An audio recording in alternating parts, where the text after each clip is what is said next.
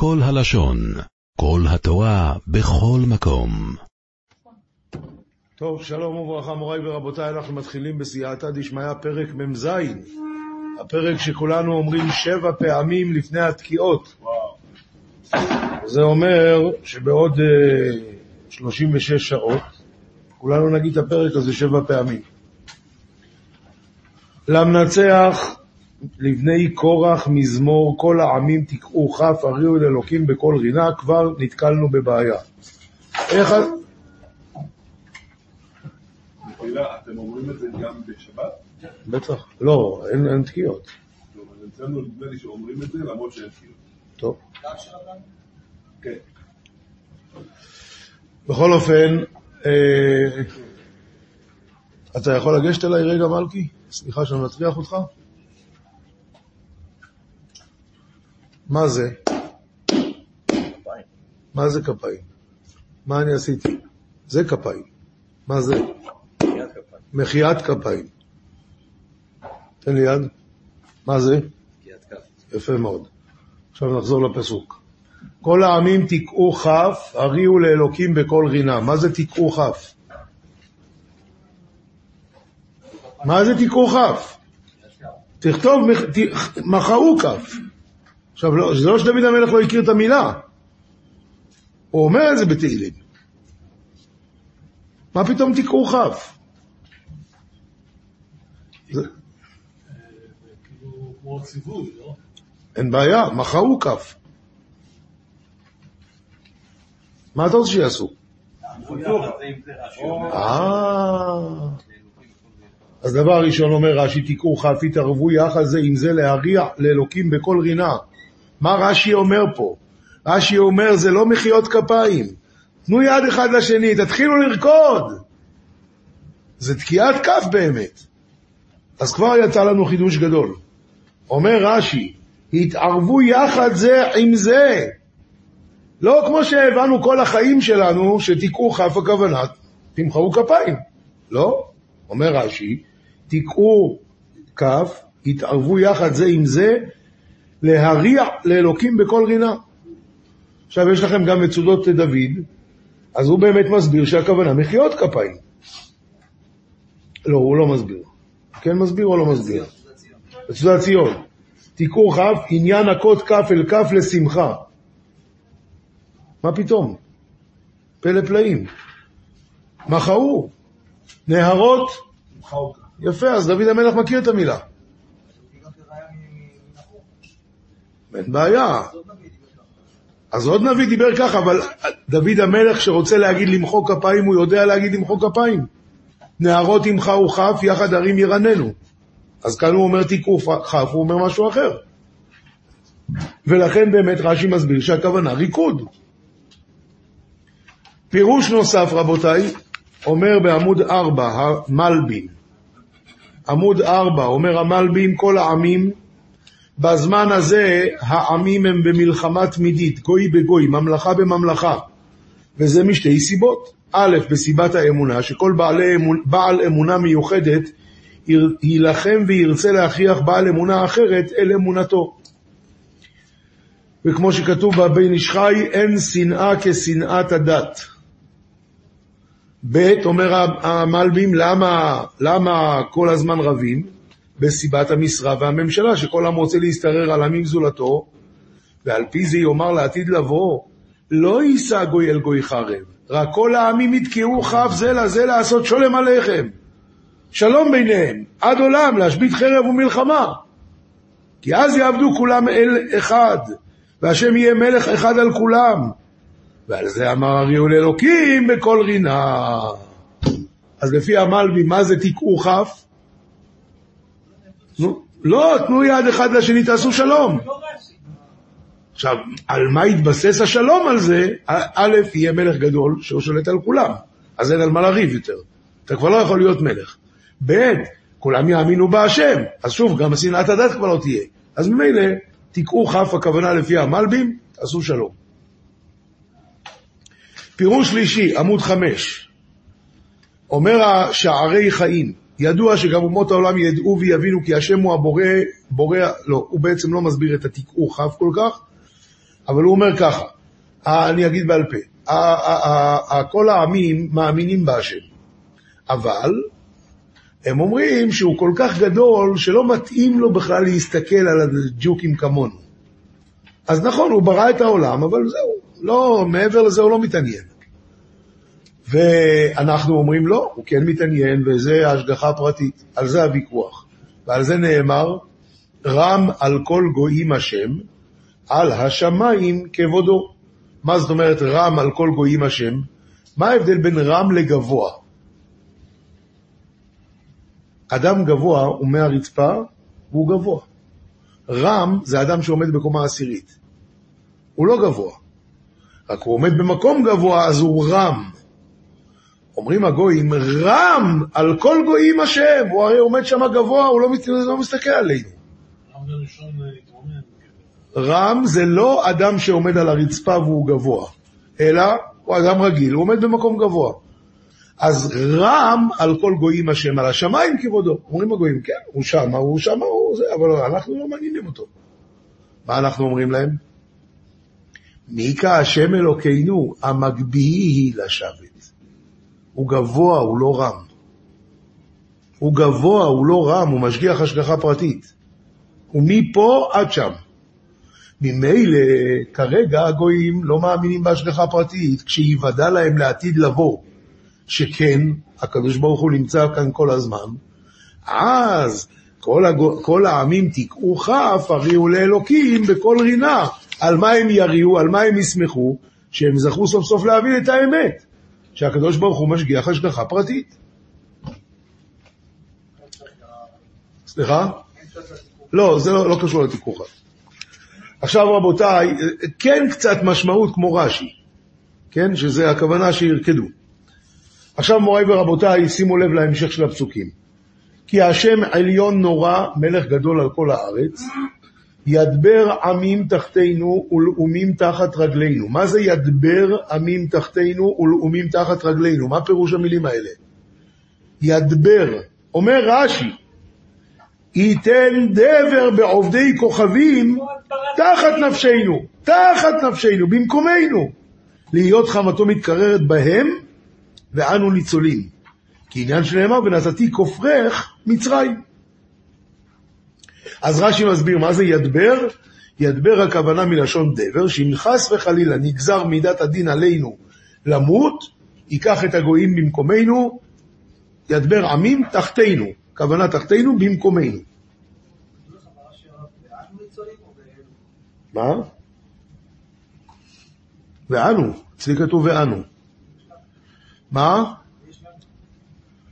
אצלי כתוב ואנו, וצריכים לבדוק בספר שלישי, מפני שיש הרבה פעמים שיש באמת תקלות ב...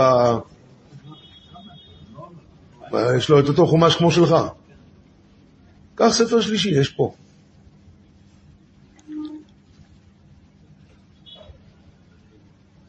טוב, על כל פנים רבותיי, אז כתוב כאן שהכוונה ידבר עמים תחתינו, שאם נגזר עלינו, עכשיו זה, הכלל הוא ככה רבותיי, כשהקדוש ברוך הוא גזר גזרה במידת הדין, והוא רוצה לבטל אותה, מידת הדין מתעקשת, נתת לי, למה אתה לוקח לי? נתת לי, למה אתה לוקח לי? מצאנו את זה במצרים, כשהוא אמר ל, ל, לים להוציא את המצרים, הים אמר לו, נתת לי, למה אתה לוקח? אז הוא אמר, הבטיח לך, יבוא סיסרא, תן לך פי אחד וחצי. אבל זה גם אנחנו מוצאים במקומות, גם בזוהר הקדוש כתוב, מעשה נורא, שרבי אלעזר הלך עם החבורה הקדושה של התנאים, והם הלכו בדרך וראו נחש, הוא הולך ככה בשמחה, אז רבי אלעזר אמר להם, הוא הולך להרוג מישהו. פתאום הגיע רוח, והנחש נעצר. אז רבי אלעזר אמר, ההוא כבר עשה תשובה. זה היה הרוח שהגיע, זה הרוח של התשובה. אבל הנחש נשאר לעמוד. אמר רבי אלעזר, כיוון שהוא קיבל רשות להרוג, הוא לא מוכן להתפשר. אמר לו רבי אלעזר, זה בסדר, שם במערה יש גוי, לך תהרוג אותו. והנחש הלך. עכשיו, הנחש הולך מהר. עד שרבי אלעזר והחבורה של התנאים הגיעו שם למערה, ראו את הנחש הזה, שהוא חונק את הגוי ברגליים, בצוואר. הרגליים, צוואר. רגליים, צוואר. אמר לו, די, הוא מת, תעזוב אותו, לך. בהנחה שלך. הסוף של הסיפור שמופיע שם, זה שרבי אלעזר אמר להם, בואו נראה את מי הוא רצה להרוג. ואז הם ראו יהודי אחד, סליחה, את מי הגוי הזה רצה להרוג. מה היה שם? יהודי אחד, ראו אותו יושב תחת האילן, והוא פצוע כולו זב דם. והוא אומר לקדוש ברוך הוא, תראה ריבונו שלם, הכסף הזה לא היה בשבילי, בשביל ההורים שלי. הגוי הזה לקח ממני. אמר לו רבי אלעזר, זה בסדר, לך תיקח את הכסף חזרה.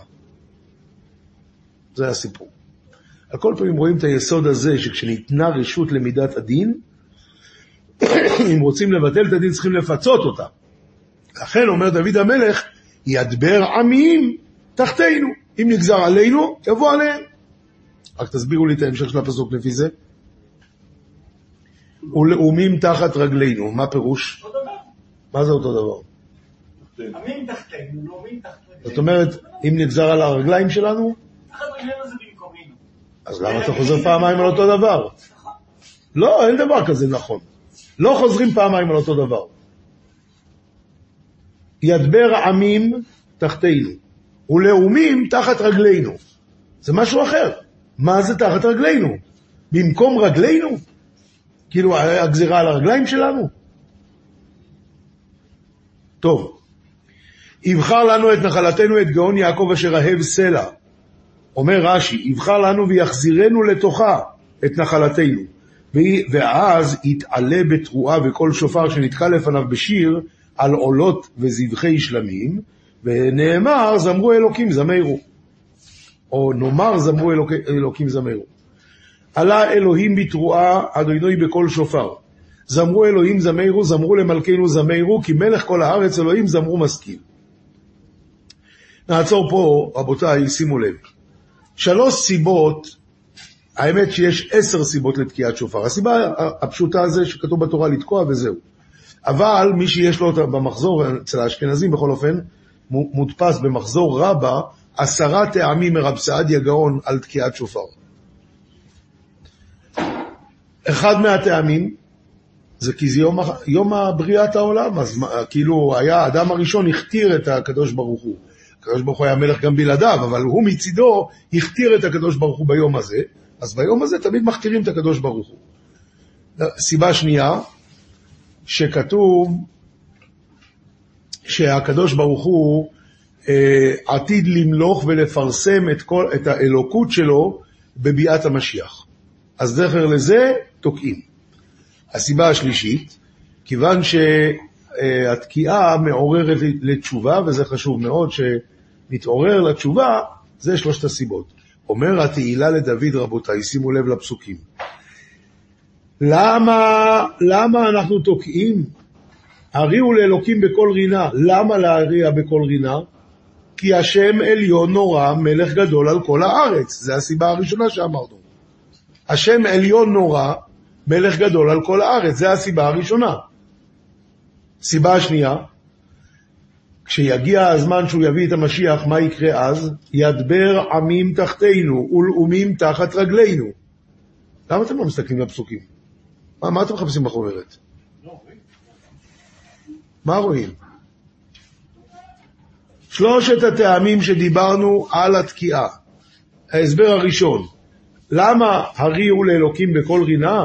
א', כי השם עליון נורא, מלך גדול על כל הארץ, שזה אומר שהקדוש ברוך הוא זה יום ההכתרה שלו, ולכן תוקעים. הסיבה השנייה שאמרנו, בביאת המשיח. אז ידבר עמים תחתינו, לאומים תחת רגלינו, זה יקרה כשיבוא המשיח, יבחר לנו את נחלתנו, את גאון יעקב אשר אהב סלע. הסיבה השלישית, מה אמרנו? מישהו היה פה בעשר דקות האחרונות? מה הסיבה השלישית שאמרנו? תשובה. תשובה. ועל זה הוא אומר, עלה אלוהים בתרועה עד אוידוי בקול שופר. האלוקים זה מידת הדין, רחמים זה השם. איך מביאים את מידת הדין שתהפך למידת רחמים? על ידי תשובה. זהו. כך מסביר התהילה לדוד, זה בעמוד 7-8.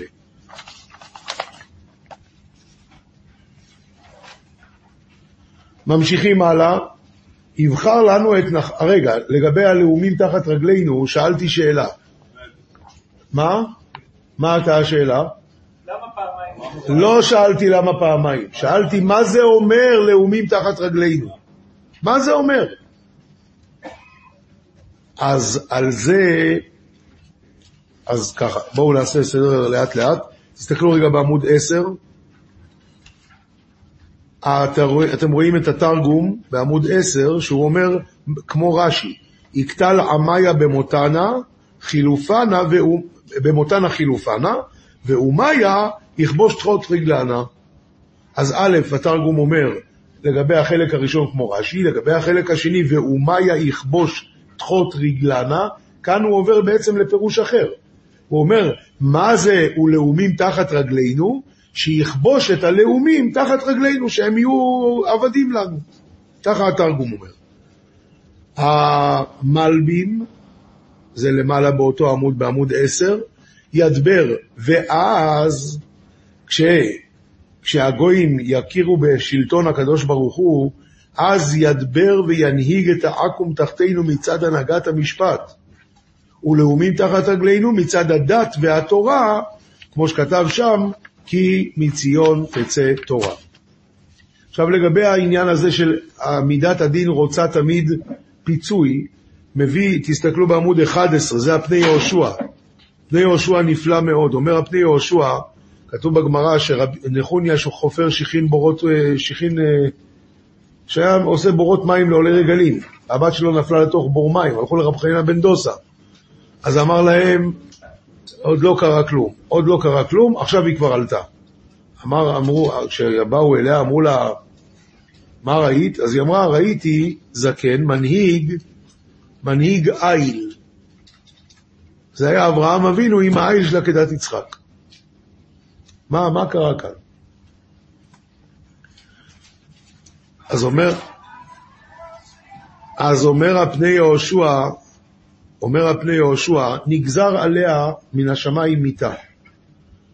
והתפילה של רב חנינא בן דוסה הועילה. אבל צריך להביא משהו אחר במקום. צריך להביא משהו אחר במקום, כמו שאמרנו, מידת הדין. ועל זה הוא אומר, לכן נוהגים העולם לקחת תרנגול בערב כיפור ולעשות כפרות. מה זה כפרות? זה התרנגול ילך למיתה ואני אלך לחיים. אם נגזר על מישהו למות, שהוא ימות. ואותו הדבר היה עם העיל של יצחק. ברגע שנגזר על יצחק, אז אי אפשר ככה. לכן העיל אחר, ואת העיל היה צריך להקריב. וזה, רב חנינא בן דוסה, כשהוא התפלל ואמר להם היא עלתה, אז הם אמרו לו, מה, אתה נביא? מאיפה אתה יודע את זה? אמר להם, לא נביא אני ולא בן נביא אני, אלא מה? כיוון ש... כיוון שאביה הצטער בדבר הזה, לא ייתכן שייכשל בו זרעו. אבל למה היא ראתה איל וזקן מנהיגו? התשובה היא מפני שבדרך כלל, במידת הדין, צריך איל במקום. וכאן מי היה במקומה? אף אחד.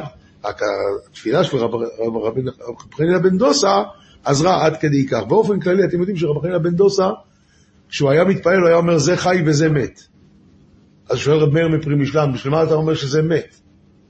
מילא אם אתה מתפעל מישהו ואתה רואה שהוא יחיה, תגיד שהוא יחיה, או שני לא, לא צריך לדבר. הוא אומר, רב חנינא בן דוסה אמר להם, זה חי, והגוי ההוא ימות במקומו. זה הכוונה, זה חי וזה מת, והגוי ההוא ימות במקומו.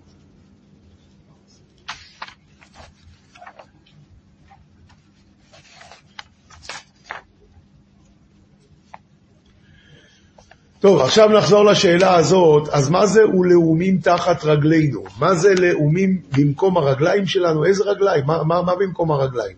תחת זה גם יכול להיות כפסותו, היא מתחת, לא במקום. זה מה שהמלבי מסביר, זה מה שהתרגום מסביר. אבל אם נלך לפי הפשט של רש"י, אז זה לא... אז חשבתי השבוע דבר פשוט, כתוב בגמרא, מה זה עומדות היו רגלינו בשערייך ירושלים? מה הפירוש של זה? התשובה היא אומרת הגמרא, עומדות היו רגלינו במלחמה בזכות שערייך ירושלים, ששם למדו תורה. בזכות התורה שלמדו בירושלים, עומדות היו רגלינו במלחמה. אז מה זה רגלינו? אז מה זה רגלינו? לא, רגלינו זה רגלינו. רגלינו, רגלינו. כן, כן, למה זה רומז? עומדות היו רגלינו בשערייך ירושלים. עכשיו אומר רגלינו, למה התכוונת? מלחמה. אז אם נגזר עלינו חס וחלילה מלחמה, יש מספיק גויים שיריבו ביניהם, אוקראינה ורוסיה יכולים להמשיך, אין בעיה. לא צריך שיראו אלינו. שהם יהיו במקום. וכידוע, כמו הסיפור הידוע הנפלא, הרבי מיללוב, זכר צדיק לברכה, היה לו קשר חזק מאוד עם הבבא סאלי. שני הצדיקים זיכרונם לברכה. אז אה, יום אחד הבבא סאלי, הגבאי שלו חזר ביום ראשון, אז הוא אמר לו, איפה היית בשבת? אמר לו, במירון. מה עשית במירון? אז שבת בעלותך. שבת בעלותך, לילוב נמצאים במירון. ככה, הרגע תיקח אותי לשם. רוצה לפגוש את הרבה. עכשיו הוא גר בנתיבות, כן? מירון זה חצי מדינה לעבור. אבל בסדר, לקח אותו. הוא הגיע, הרבה מלילוב היה כבר משותק. אז הוא היה שוכב בחדר, שם, יש שם איזה חדר, שכב שם. הבבא סאלי נכנס, והם לא דיברו אף מילה ביניהם. רק הסתכלו אחד על השני. אחרי כמה זמן, בבא סאלי קם, יצא, עלה לציון להתפלל. אבל לא אצל רבי שמעון, אלא אצל רבי אלעזר. ועמד והתפלל, הוא אמר לגבאי שלו, דיברתי עם הרבה מלילוב, כאילו הם לא דיברו אף מילה ביניהם, דיברתי עם הרבה מלילוב, שמה שהגויים רוצים לעשות לנו, שיעשו אחד לשני.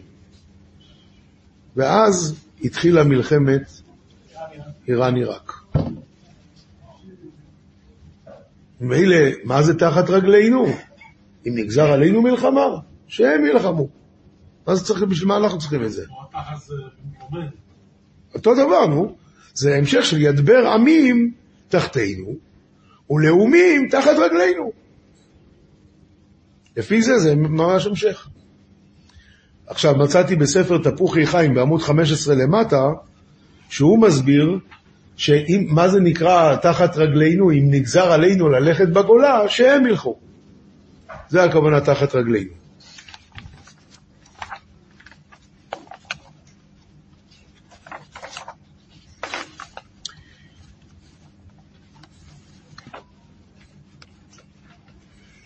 עכשיו, הרבי מיללוב? לא זוכר את שמו. אולי הוא יודע. מה? בידרמן, כן, אבל מה השם הפרטי? אולי מרדכי או לא? משה מרדכי? משה מרדכי. משה מרדכי, הרב, אה, כן. הוא היה צדיק מפורסם, מאוד מאוד מפורסם היה. היה אפילו הגבאי של בגין, קראו לו יחיאל קדישאי. יחיאל קדישאי מהבית היה חסיד לילו. הוא היה הולך כל ערב ראש שנה להתברך, ולפני חג שבועות, שאז היה התקפה על, ה... על הכור בעיראק, בגין שלח אותו. והוא שלח אותו, נדמה לי, גם אליו, וגם לבבא סאלי, וגם לרב שך אולי, משהו כזה, שהתפללו. אז התוכנית הייתה להפציץ בשעה כזאת, ואני לא זוכר אם הרב שך או הבבא סאלי אמרו לא בשעה הזאת, שעה אחר כך. מה הסיבה? התוכנית הייתה להפציץ בשלוש, הרב שך אמר בשלוש זה, הבן, זה ההפסקה של הלימוד, שיעשו את זה בארבע. שאז כבר יש את הזכות של התורה, אני לא זוכר אם הרב שך או הבבא סאלי, אני לא זוכר. הרב שך. ואז עוד דבר, כן, יותר מסתבר זה הרב שך, כי הרב שך לימד בישיבה, הבבא סאלי לא. עכשיו, דבר נוסף, הרבי מלילוב באותו חג שבועות נהיה משותק. הוא אמר, לקחתי על עצמי יותר מדי.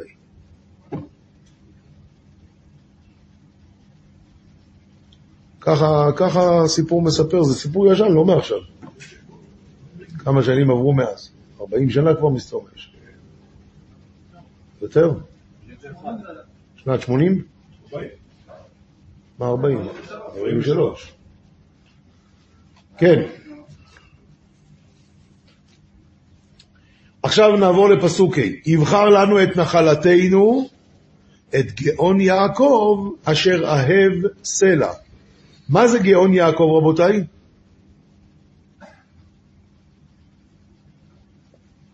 מה זה גאון יעקב? אז תסתכלו במצודות. אומר המצודות, גאון יעקב זה בית המקדש. אשר אהב סלע, שהיא אהובה לו לעולם. אז ממתי קוראים לבית המקדש גאון יעקב? למה לא גאון שלמה? מי בנה את בית המקדש? אומר האלשיך הקדוש, ידבר עמים תחתינו ולאומים תחת רגלינו, ואז יבחר לנו מחדש את נחלתנו ואת בית המקדש. רק מה קרה? הרי בית המקדש הראשון היה מצב של ידבר עמים תחתינו. הבעיה היא שזה לא נמשך יותר מדי זמן. בית המקדש השני בכלל לא היה מצב של ידבר עמים תחתינו. ההפך, היינו משועבדים לפרסים ואחרי זה ל- לרומאים, ליוונים, לרומאים. אבל בית המקדש השלישי, שהוא כנגד יעקב אבינו, הוא יישאר לעולם והמצב יישאר לעולם. לכן הוא אומר את גאון יעקב, אשר אהב סלע לתמיד. זה אבל רק יהיה בבית המקדש השלישי.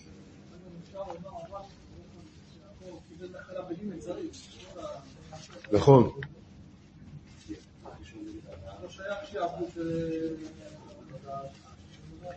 רבותיי, עלה אלוקים בתרועה, השם בקול שופר. כבר הסברנו שהכ... שהכוונה היא מידת הדין הופכת למידת הרחמים על ידי תקיעת השופר. מידת הדין הופכת למידת הרחמים. איך זה עובד? השם יודע. אבל ככה זה עובד.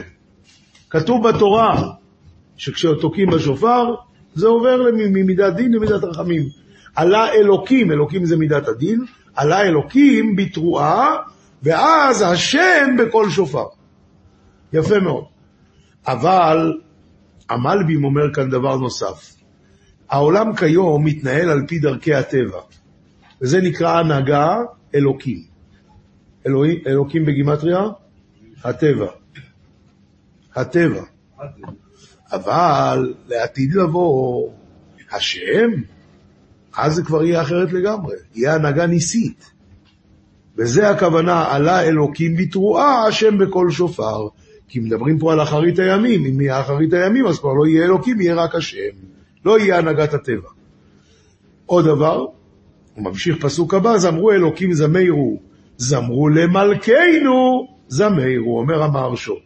כיוון שמדובר פה על תקיעת שופר ועל ראש השנה, זאת אומרת, עלה אלוקים בתרועה השם בקול שופר זה בראש השנה, אז גם החלק הבא, זמרו אלוקים זמרו, זמרו למלכנו זמרו, גם זה הולך על ראש השנה. שהרי בראש השנה במקום להגיד הקל הקדוש, מה אנחנו אומרים? המלך הקדוש, זה הכוונה. במקום זמרו אלוקים זמרו, זמרו למלכנו זמרו. כך אומר המהרשו בעמוד 31.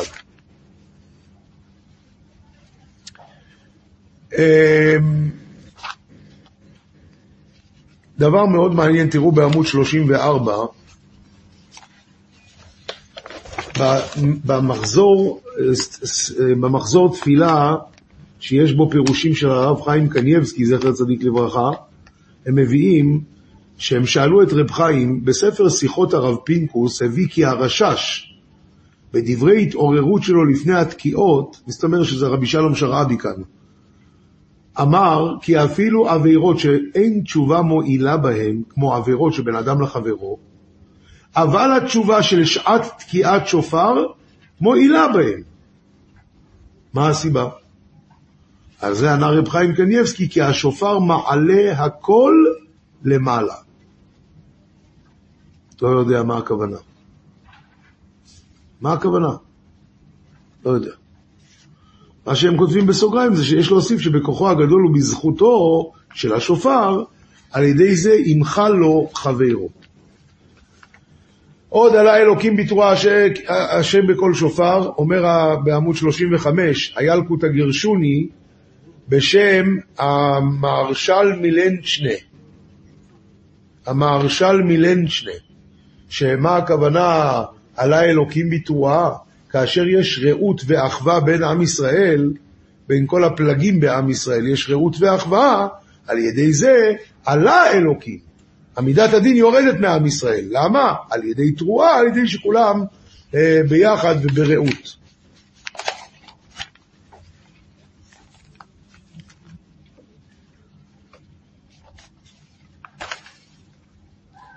מלאך אלוקים על גויים, אלוקים ישב על כיסא קודשו. מלאך אלוקים על גויים. אנחנו יודעים שיש מלך ויש מושל, וההבדל ביניהם הוא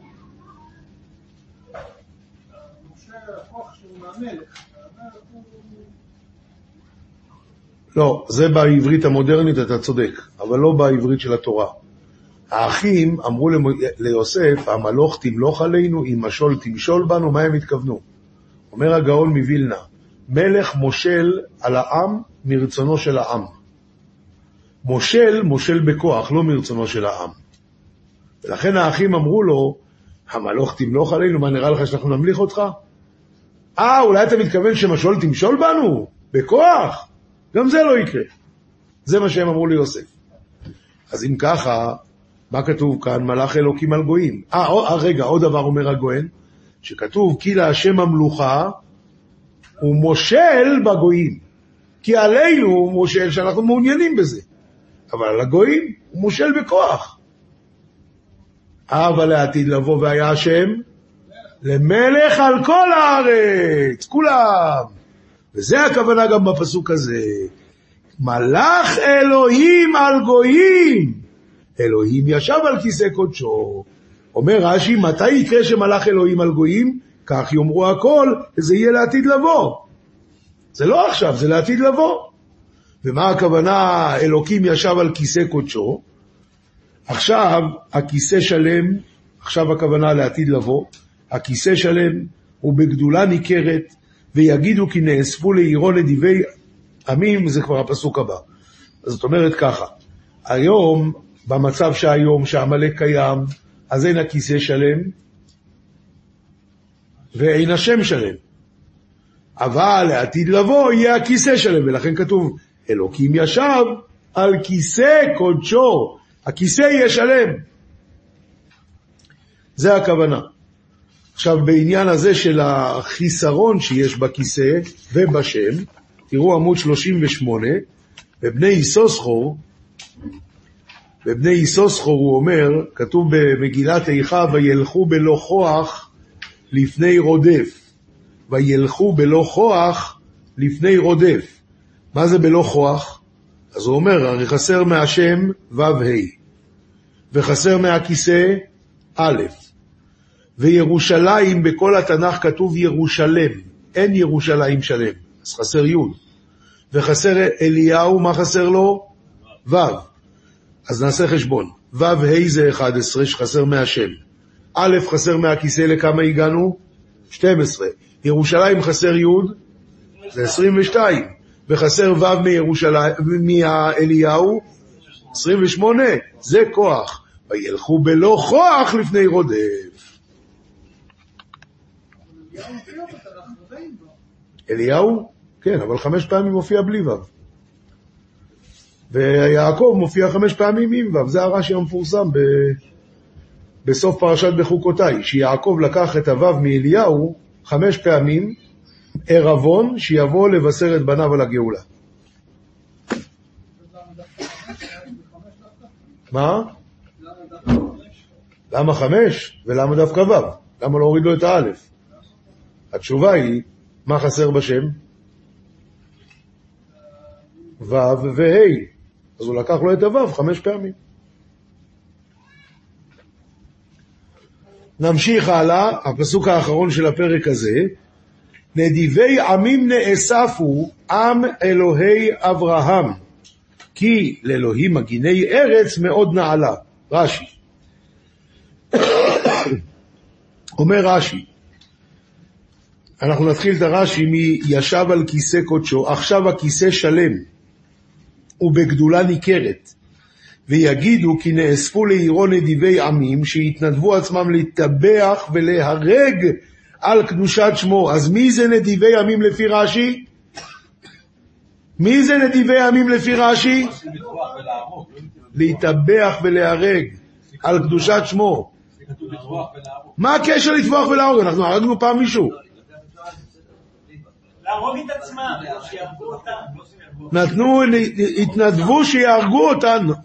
עם ישראל התנדבו שיהרגו אותם על קדושת השם. זה נקרא נדיבי ימים. ולמה הם נקראים עם אלוהי אברהם? שהיה נדיב לב הראשון, תחילה לגרים. עתה נודע כי לאלוקים מגיני ארץ, היכולת בידו להיות מגן על כל הבוטחים בו. אז לפי רש"י, מי זה נדיבי ימים? עם ישראל שעשו, נתנו את עצמם להיהרג למען שמו. מה זה נדיבי ימים נאספו, איפה הם נאספו? רש"י לא מי-. אז מי זה? מי זה התנדב למות על קידוש השם? העמים? כן. אה, כן. היטלר התנדב למות על קידוש השם. לא, אלה שהתנדבו. הם הם שרצחו אותנו כל השנים, אתה אומר לי שהם התנדבו למות? מדובר על אותם מעט גויים, כמו שאברהם היה ראשון לגרים, גם היו כאלה גויים. לא, לא על זה הוא מדבר. אברהם? והראיה שהוא אומר עם אלוהי אברהם. אז למה אנחנו קוראים לגויים האלה, לעממים האלה, עם אלוהי אברהם? כי הוא היה ראשון לגרים. אז לא ברור אם הכוונה שגם הם הכוונה גרים שהתגיירו, או שהם נשארו טוב. אני לא יודע. אולי אתה צודק, אולי אתה-. שומע. לא. מה מצודת דוד אומר? הנדיבים שבכל העמים יהיו נאספים לארץ ישראל. בסדר, זה אומר פירוש אחר. זה לא הפירוש של רש"י.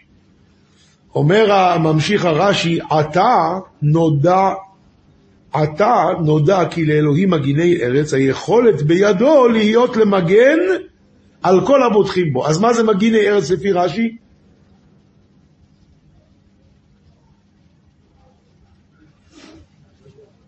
מה זה מגיני ארץ לפי רש"י? נו, איפה הייתם? אם הכוונה היא ולא מישראל, אבל- אז לכל הבוטחים בו זה אותו הרעיון. לא שאלתי מי זה הבוטחים, מי זה מגיני ארץ? הקדוש ברוך הוא. ויש בידו להגן על אלה שבוטחים בו. מגיני ארץ זה הקדוש ברוך הוא. זה מה שרש"י אומר. עד כאן, כמו שרש"י אומר שאלוקים הוא מגן על הארץ. ולמה כתוב ארץ? כי לא כתוב על היהודים, אלא לא נכון, הוא לא מגן על הארץ. כתוב, היכולת בידו למגן על כל הבוטחים בו. מסביר את המילים מגיני ארץ. מה זה מגיני ארץ? על מי הוא מגן? הוא מגן על כל הבוטחים בו. אז. ארץ זה כל הבוטחים בו, בסדר. מגיני זה שהוא מגן. מצוין. וכל הבוטחים בו, הכוונה אפילו שהם מהממיה, היות והם בוטחים בו, הוא מגן גם עליהם. טוב. האבן עזרא, עמוד 39 בחוברת. האבן עזרא אומר, נדיבי עמים נאספו, הכוונה הנכבדים מהעמים. וטעם אלוהי אברהם, להיות עם לאל אברהם. והזכירו בעבור הנפש שעשה בחרן, וקרא בכל מקום שם השם. מה זה מגיני ארץ? הם ממלכים. כמו להשם מגיננו, אז יהיה השם לעיני הכל מאוד נעלה. זאת אומרת שלפי האבן עזרא, מה זה מגיני ארץ? מלכי האומות. והם הרי יבואו להיות גרים, אז ממ- לא, לא יהיו גרים, אבל הם יכירו בהשם, ממילא הנדיב וימים נאספו להיות עם אלוהי אברהם. אז הוא אומר שנדיבי העמים זה הנכבדים של העמים, ומגיני ארץ זה המלכים של העמים. יפה. והם יקראו עם אלוהי אברהם. הרד"ק אומר כמו האבן עזרא. נדיב וימים זה הגדולים אשר בכל עם ועם יהיו נאספים על עם אל, אלוהי אברהם. ואמר אברהם כי הודיע שמו בעולם תחילה. כמו שכתוב את הנפש שעשו בחרן. בקיצור, ממש אותו דבר כמו אבן עזרא. הרבינו עובדיה מספורנו אומר, נדיב וימים היותר גומלי חסדים בכל האומות. היותר גומלי חסדים בכל האומות. נאספו אל ארץ השם, ואותם הנדיבים, עם אלוהי אברהם, שהיה איש חסד, כמבואר בסיפור דרכיו, וכי לאלוקים מגיני ארץ, הוא בחר באלה הנדיבים, כי הם מגיני ארץ להגן זולתם בגמילות חסדים, ובלכתם בדרכי אלוקיהם, ובזה מאוד נעלה, שהמציא עם דומים לו בעיון ובמעשה יותר משאר בני אדם. אז לפי זה, נדיב וימים, זה הולך על אנשים בעלי חסד. כל האנשים בעלי חסד. ומה המיוחד באנשים האלה? שהם עם אלוהי אברהם, שהרי אברהם אבינו, שהרי אברהם אבינו היה נדיב, הוא היה איש חסד גדול מאוד, כמו שמסופר בדרכ, בדרכיו. ולאלוקים מגיני ארץ מאוד נעלה. על ידי האנשים האלה השם מגן על כל ה... שהם, כי הם מגיני ארץ. מה פירוש? השם מגן, כי לאלוקים מגיני ארץ, הכוונה מגיני הארץ הם לאלוקים. טוב. מגיני הארץ זה האנשים, והגויים האלה... בסדר. ומי זה מאוד נעלה לפי זה? אברהם אבינו, שהמציא עם דומים לו בעיון ובמעשה יותר משאר בני אדם. והאלשיך הקדוש, הוא אומר שנדיב וימים נאספו, אז נמנו וגמרו, עם אלוהי אברהם הוא עם כל כך חשוב, עד גדר כי לאלוקים, שזה מידת הדין, הם מגיני ארץ. הם מגנים מהדין. אומרת, הגויים יבואו והם יגידו שעם אלוקי אברהם הוא עם כל כך חשוב, שהם מגינים על הארץ מאלוקים. מה הכוונה מאלוקים? ממידת הדין. אז אם כן, יש לנו בזה ארבעה פירושים, מה זה כי לאלוקים מגיני ארץ מאוד נעלה.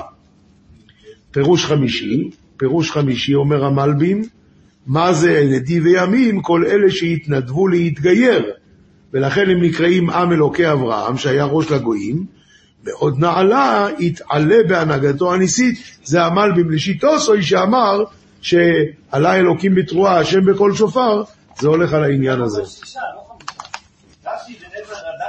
לא. לא, הרד"ק ואבן עזרא אותו דבר.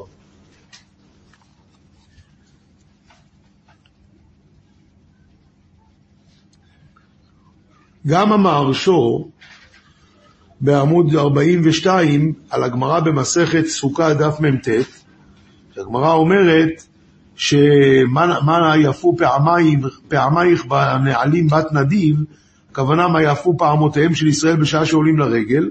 בת נדיב זה ביתו של אברהם אבינו שנקרא נדיב, שנאמר נדיבי ימים נאספו, עם אלוהי אברהם. על זה אומר המהרשו, שבאמת הכוונה לגרים שנדבו ליבם להתגייר ונאספו לישראל, וקראן עם אלוהי אברהם. למה? שהוא היה תחילתם של גרים שנדב הוא ליבו לשמיים להתגייר. ועל כן קרא לי ישראל בת נדיב, בת אברהם. אז הוא גם כן אומר, לא נכון. לא. נכון, אבל המהרשו והמלבי מדברים בפירוש על גרים. עכשיו באופן כללי אני רוצה להגיד לכם משהו מאוד מעניין. אה, מי זה, כשדוד המלך אומר יראה השם, על מי הוא מדבר? מי? כאן? הכוונה אליך. אתה יראה השם, אז הכוונה אליך, כן? אז תסתכלו, בואו נראה, איפה, תזכיר לי איפה כתוב יראה השם? בתהילים, זה נכון. תסתכלו בפרק קי"ח. עכשיו הוא מקריב ישראל כהן ולוויה. פרק קי"ח הוא אומר, פסוק ד', יאמרו נא יראה השם, כי לעולם חסדו. מי זה יראה השם, אומר רש"י? אנחנו כבר יודעים שזה לא ישראל וזה לא בית הארון, כי זה היה בפסוק ב' זה ג', מה אומר רש"י? מה זה יראה השם? זה בפסוק ב'. רש"י אומר בני לוי, שכתוב בהם מי להשם אליי, ויאספו אליו כל בני לוי במעשה העגל. אבל, עכשיו נלך אחורה, בפרק פ"ד פסוק ג', מה כתוב?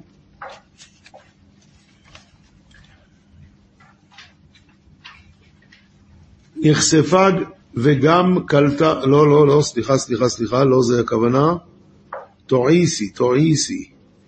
אמ, פרק, פרק, מה אמרנו, מה אמרנו, מה אנחנו מחפשים עכשיו? כן, פרק כ"ב, פסוק כ"ד. כ"ב, כ"ד, מה כתוב? כי לא, אמ, הללו, יראי השם הללוהו, כל זרע יעקב כבדוהו.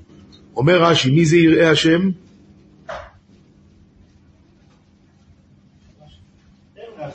אין רש"י. אם אין רש"י, אז אין. מעניין, אין רש"י, אתם צודקים. אבל, מה יש? לא, בואו נעבור הלאה. פרק קט"ו, פסוק י"א. זה גם הלל. יראי השם ביטחו בה, השם עזרם ומגינם הוא. מה אומר רש"י יראי השם? אלו הגרים. אלו הגרים. פרק קל"ה, פסוק כ'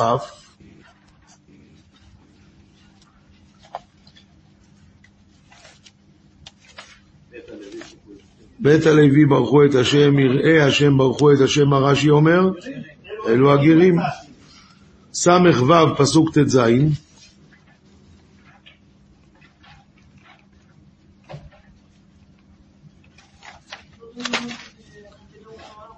ס"ו פסוק ט"ז לכו שמעו ואספרה כל יראי אלוקים אשר עשה לנפשי.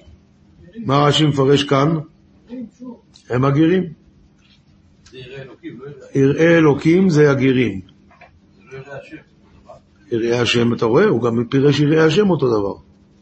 רק בפעם אחת הוא פירש שיראי השם זה בית לוי.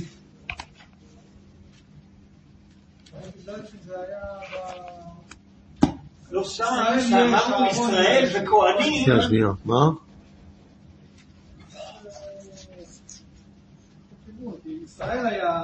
יפה, נכון, זה התשובה. זה התשובה. כי כשהוא אומר, הודו להשם כי טוב, הוא כבר מדבר אל כולם, כולל הגרים. כשהוא מפרט, אז הוא אומר, ישראל.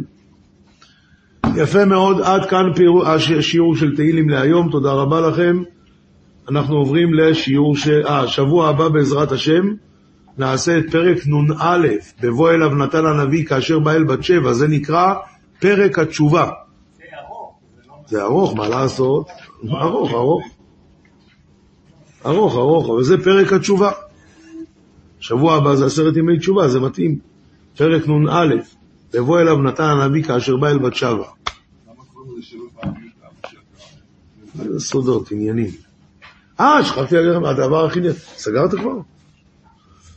שכחתי, למה למנצח לבני קורח? על זה היה אומר רב ראובן קרלינשטיין, בני קורח היו עם אבא שלהם במחלוקת. ברגע האחרון הם עשו תשובה, ונתבצר להם מקום בגיהנום והם יצאו משם.